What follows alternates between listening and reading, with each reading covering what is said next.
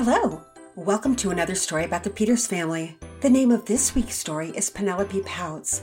As always, we've included a line from a hymn or a hymn title within the story. If you recognize it, send your answer to whimsywins at gmail.com. If yours is the first correct answer we receive, we will send you a prize. Last week's winners were Corbin, Noah, and Phineas of Jacksonville, Florida, with their correct answer of My Spirit Pants for Thee, a line from the hymn Break Thou the Bread of Life. Good job, you guys!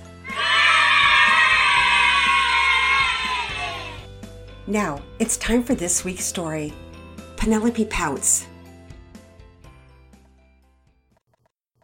It was the end of a long school week, and Pearson and Penelope were at the table finishing up their math. Neither of them really wanted to spend even one more minute on schoolwork. For a number of reasons, school had been extremely hard that week. There'd been a big science project that they'd been working on, and though there were fun aspects to it, it was involved and monotonous. Additionally, there had been testing for the local school district to be sure that they were maintaining academic standards through their homeschooling. Mama Peters was exhausted. She had to keep up with the requirements of each of their grades, and her energy was flagging. Though she didn't let on, Having more schooling to do on a Friday afternoon was not her idea of a good time any more than it was for Pearson and Penelope. But she knew she must persevere and that she needed to trust God to help them finish strong. Okay, patience, what block is this? Mama Peters was working with the twins at the table as Pearson and Penelope worked on their word problems. Boo! Patience yelled out. Good! Now, Priscilla, how many red blocks are there? One, two, three, four, five, Priscilla counted, pointing at each one with her pudgy fingers. They were so cute that they were distracting to Pearson and Penelope, who were caught looking up from their math books at their entertaining sisters. Mama Peters, ask the twins about animal noises. They're so cute how they how they mimic animal noises, Penelope suggested. Well, that's a good idea. But you need to pay attention to your math, honey, or we'll have to extend our schoolwork day. And it's already getting later than we normally school on Fridays. Mama Peters gently reminded her oldest daughter. Penelope, feeling rebuffed, did not respond in humility. Instead, she made a frowny face and looked down at her math, coddling her feelings of hurt. Mama Peters noticed, but chose to ignore Penelope's display. She continued working with the twins, and thankfully, it wasn't long before Pearson slammed his book shut and declared, I'm done! Mama Peters checked Pearson's work, examining it for any errors. Checking schoolwork was one of the harder tasks of each day. It felt especially chore like when all of the other Peters just wanted to close the books and not look back. But through many years of experience, Mama Peters knew that unless the checking happened when the work was fresh and the corrections contemporaneous, there would be gaps that would grow in the minds of her children. Leaving work unchecked was no different than leaving work unfinished. Upon checking Pearson's work, Mama Peters said, Pearson, thank the Lord, all of your work is error free. You've been faithful this week and you've worked hard, and the Lord has given you understanding. Now go grab a fruit snack and enjoy some free time while we wait for Todd to arrive. Mama Peters winked at Pearson, knowing that the mention of Todd would thrill Pearson. Todd's coming? He sure is, Pearson. I didn't want to tell you until your work was done. Mama Peters put her arm around her only son. Oh, Mama Peters, well, I'm so glad you didn't, because now this is the best reward ever. I'm never going to finish, Penelope muttered under her breath. Mama Peters sensed the defeated spirit of her daughter and silently prayed for wisdom about whether to let her complaint pass or to address it head on. Sometimes not addressing problems felt easier, though Mama Peters well knew that it was never easier in the aftermath. But still, the energy of addressing spiritual problems was always hard to come by, and in fact impossible without the Lord's strength. Nellie, are you complaining? Mama Peters softly asked. Nellie's complaining, Patience and Priscilla echoed. Okay, little ladies, you can be done. I'll talk to Penelope while you go get some fruit snacks from Pearson, and you can go play. Mama Peters directed the two little mimics. Patience and Priscilla obediently ran off, leaving Mama Peters to chat with Penelope, who was staring with her furrowed brow at her math book. Nellie? Mama Peters repeated. Yes, Mama Peters? Are you complaining? Not really. I, I just, I'm just never going to get done. Is that true? Are you never going to get done? It sure feels like it, Mama Peters. It's like I've been working forever on this. So are your feelings always true? Because it feels like you're never going to get done and it feels like forever? Are those things true because of how it feels? Mama Peters wanted to know. Well, remember, Nellie, whenever you get a case of the feels, think about God and the things that are reals. And don't give in to the stuff of your heart, or complaints without end will know where to start. I know, Mama Peters, and I remember Granny's rhyme, but I just want to be done with math. Okay, honey. Well, I think it would be best if you prayed now and asked the Lord to help you to be obedient to His word, even when you don't feel like it. There is never a time that it's okay to give voice to your complaint. Rather, it is your biblical duty to simply work with all of your heart and to do your best and to do it a little bit at a time. God is faithful and he will not allow you to be tempted beyond what you are able. And those aren't my words. They're words from 1 Corinthians 10:13. Words we both know are true. Okay, Mama Peters. Penelope didn't sound quite sure, but she prayed silently, and Mama Peters began helping her with her math. She was glad she did because she could see that Penelope wasn't quite understanding when division was required instead of multiplication. It took some more teaching and some reinforcement where Mama Peters thought she had already covered the material.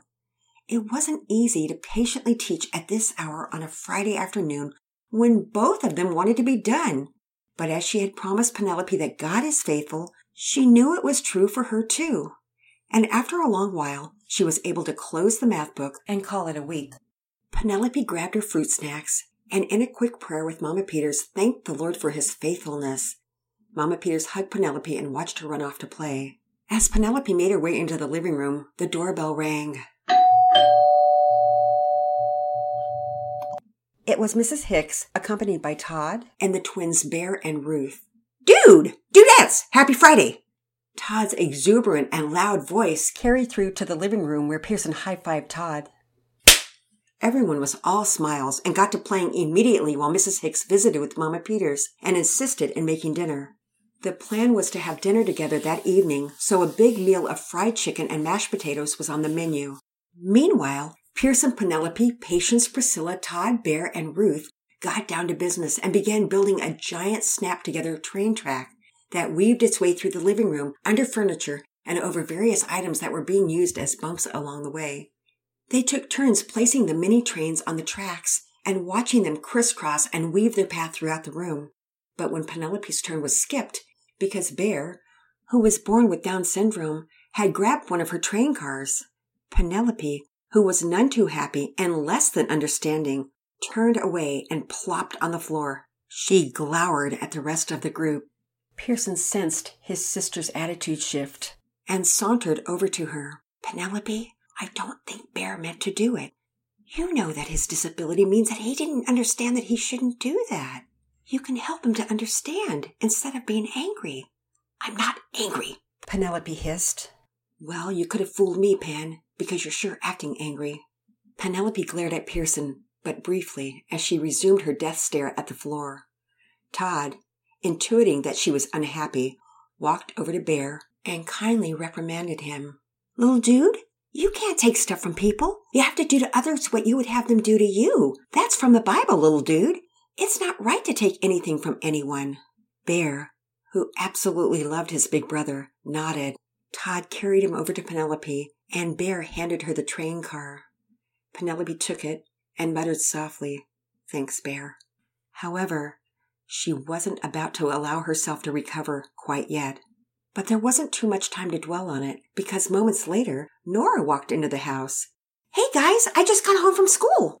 Mama Peter saw me walking up your walkway, and she opened the door for me and said that you were all in here playing. May I join you? Nora asked sweetly. Of course. Penelope was thrilled to see her friend. We've been, come on, we've been, we've been building pl- train tracks. Help us. But after a while, Penelope was pretty much done building tracks. She wanted a change of scenery and suggested as much to the whole group.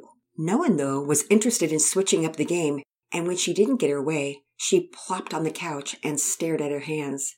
What's the matter, Penelope? Nora asked a few minutes later, sitting down next to Penelope. Nothing, Penelope replied in a high pitched voice, indicating that her answer wasn't truthful. Oh, Nellie, are you sure? Nora sure didn't want her best friend to be upset. Yes, I'm sure, Nora. Just go back to playing. Don't worry about me, Penelope said, albeit a bit disingenuously. Well, Penelope, I can play a game that you'd like to play, Nora offered. But Penelope shook her head, and Nora went back to building tracks with the other kids. Penelope, tired of no one paying her any mind, or any attention she felt she deserved, wandered into the kitchen where Mrs. Hicks was mashing potatoes and Mama Peters was breading chicken. Can I help you, Mama Peters? Honey, we're good in here. Go play with your friends. Mama Peters answered without looking up, but the intrusion did give her a moment's pause. She knew this was uncharacteristic of Penelope to offer help when her friends were elsewhere. So looking up, she noticed that Penelope's face was drawn and knew that something was off. Hey, Nellie, please go upstairs. I'd like to have a quick chat. Mama Peters wiped her hands on her apron and told Mrs. Hicks that she'd be right back. When she arrived upstairs, she began by asking Penelope some questions. Why did you want to offer help to me when your friends are here? Are you not having fun? Mama Peters began. No, I'm not. They're leaving me out, Mama Peters. Penelope's eyes began to fill with tears. How are they leaving you out, Penelope? Mama Peters used a measured tone, as Proverbs 18:17 quickly came to mind. The one who states his case first seems right until the other comes and examines him. She realized that there were always multiple sides to a story and wisely withheld judgment until she could hear more. Well, we've been playing trains forever, Mama Peters, and I just don't want to play trains anymore. Penelope's style of fast talking made what she stated sound even more impudent. Mama Peters looked confused as she looked askance at Penelope. How was that leaving you out, Pen? Well, I suggested another game and no one wanted to, wanted to play another game and then everyone just went back to playing trains and they ignored me. Penelope sat sulking as Mamma Peters contemplated what she would say next. And so you sat in the living room and pouted? Mamma Peters asked pointedly. No, I wasn't pouting. Penelope, let's think biblically and be truthful. Pouting is a word that we use to maybe say that you're filled with self pity or self focus. You're thinking about you and all that you have suffered you're playing the victim merely because people aren't behaving in a way to serve your wants and your desires are number one to you. And so your countenance is reflecting your heart that is focused on all of the things you are not getting and you're blaming others for your unhappiness. Mama Peters was certainly gentle, but she was quite firm. Well, Penelope didn't have too much more to say. Penelope, I'm quite confident that that's what's happening. You've been struggling today not to feel sorry for yourself at nearly every turn. Being a friend to a victim is exhausting. Someone who is always thinking that everyone is out to get them and that they've been unfairly treated or everyone is picking on them is tiresome to have as a friend.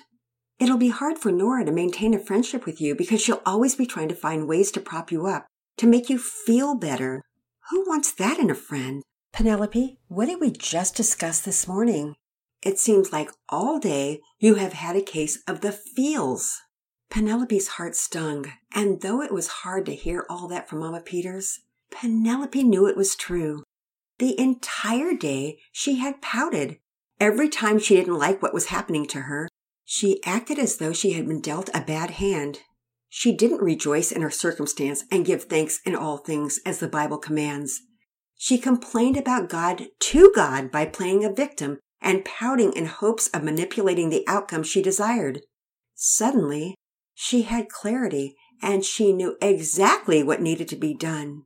Mama Peters, you're right. I, I remember once when Casey, Casey Richard act, Richards act like, acted like this in, in Sunday school, and I thought it was so annoying. She refused to be comforted, like it made her feel better to feel bad. I've been doing that all day, and I've been so wrong. Ugh, I'm so embarrassed. Don't get caught up in that feeling now, Pen. Embarrassment is nothing more than shame, Mama Peters explained, which we need not feel since Jesus died on the cross for our sins and forgiven us. God knows all we will ever do, say, or think. Don't waste another feeling on yourself. Focus on Him and simply repent. And so, Penelope did just that. She prayed with Mama Peters that she would no longer play the victim but would look for ways to serve others rather than herself. And in that very moment, God faithfully restored Penelope the joy of her salvation, and she walked downstairs, ready to confess her sins to others. Hey, you guys, can I chat with you really fast? Penelope's tone had done a 180. I was totally pouting and feeling sorry for myself every time I didn't get my way today. I was upset with Bear, who is only two years old and doesn't know any better, and then I was angry that no one wanted to play the game I wanted to play. And instead of thinking of others, I was only thinking of me. Penelope's speech began to pick up steam. And then I acted like a spoiled brat when Nora didn't want, Nora offered to play a different game with me. Would you guys forgive me? I've had a case of the feels all day. Since Nora and Todd didn't have a clue about what a case of the feels was, Pearson jumped in to explain. Whenever you get a case of the feels, think about God and things that are reals, and don't give in to the stuff of your heart, or complaints without end will know where to start. Our grandma always says that. Dude! Todd blurted out. That makes total sense. I gotta learn that poem too. He began to recite the poem to himself. Whenever you get a case of the feels, think about God and the things that are reals. What's the next line, bro? Before Pearson could respond, Penelope repeated what she had asked a few minutes prior. Well, anyway, would you guys all forgive me? Of course, Nellie, Pearson, Todd, and Nora responded. Both sets of twins mimicked their older siblings. Of course, Nellie! And the day that had begun with Penelope playing a victim, with her surly attitude, was restored to sweetness, and her attitude of feels had been replaced by a repentant attitude of the reals.